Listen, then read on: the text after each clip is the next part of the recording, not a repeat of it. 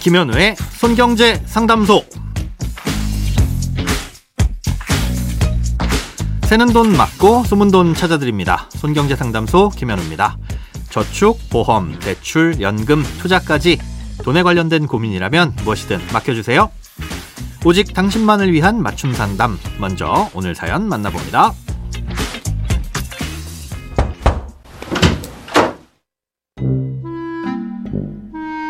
안녕하세요. 저희 신랑은 4남매인데 이번에 저희 신랑과 첫째와 셋째가 돈을 모아 시어머니 명의로 작은 아파트를 구입해 드렸습니다.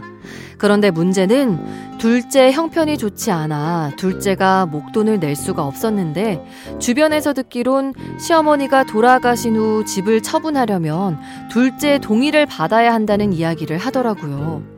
그 전에도 둘째와는 돈 문제로 여러 갈등이 있었는데 이 말이 사실인가요? 혹시나 시어머니께서 둘째 때문에 중간에 집을 처분하시면 어쩌나, 또 돌아가신 후 둘째가 동의를 하지 않으면 어쩌나 걱정입니다. 시어머니가 돌아가실 때까지 쭉 지낼 수 있도록 매매를 못하게 막을 수 있는 방법은 없을까요? 시어머니가 돌아가신 후에 처분할 때 큰 다툼 없이 해결할 수 있는 현명한 방법이 있는지도 궁금합니다. 네, 우선 집을 처분하는 과정에서 둘째 형제분의 동의가 있어야 한다는 말이 무슨 의미인지부터 설명을 드리겠습니다. 예, 아마도 이건 유류분에 대한 얘기인 것 같습니다. 예, 유류분이라는 건 재산을 물려받을 대상이 되는 상속인이면 최소한 받을 수 있는 상속분이라고 할 수 있습니다. 아, 이 제도는 1977년에 처음 시행이 됐는데요. 음, 당시엔 장남이나 아들에게 재산을 몰아주는 사회 분위기가 강했었죠.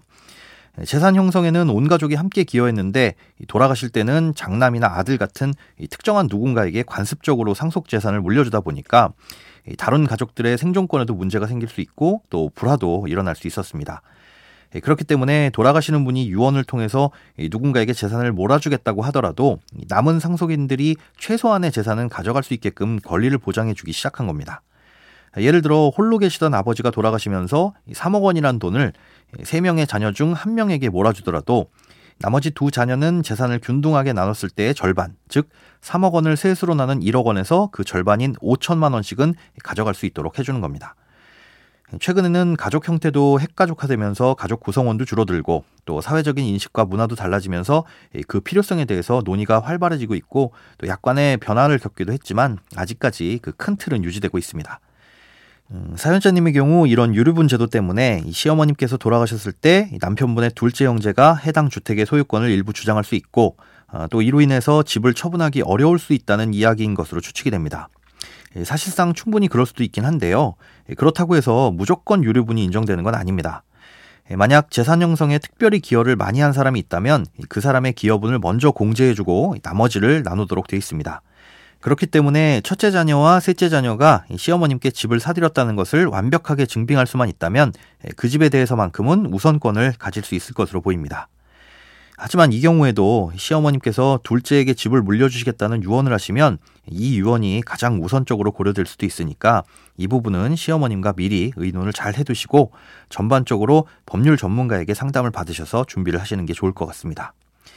그런데 중간에 시어머님이 그냥 집을 처분하셔서 둘째에게 주시는 건 지금으로선 어쩔 수 없습니다.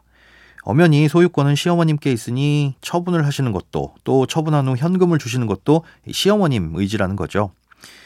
하지만 주택의 지분을 1%라도 누군가 다른 사람이 갖고 있다면 시어머님은 99%의 지분을 팔 수는 있으시지만 그렇게 살 사람이 없기 때문에 사실상 처분이 어려울 수 있습니다. 다만 이렇게 1%의 지분이라도 주택수로 포함이 되기 때문에 다른 주택이 있는 상태라면 2주택자가 되는데요. 이로 인한 불이익들은 따로 꼼꼼히 따져보시고 판단을 해보셔야 됩니다. 크고 작은 돈 걱정 혼자 끙끙 앓지 마시고 imbc.com 손경제상담소 홈페이지에 사연 남겨주세요.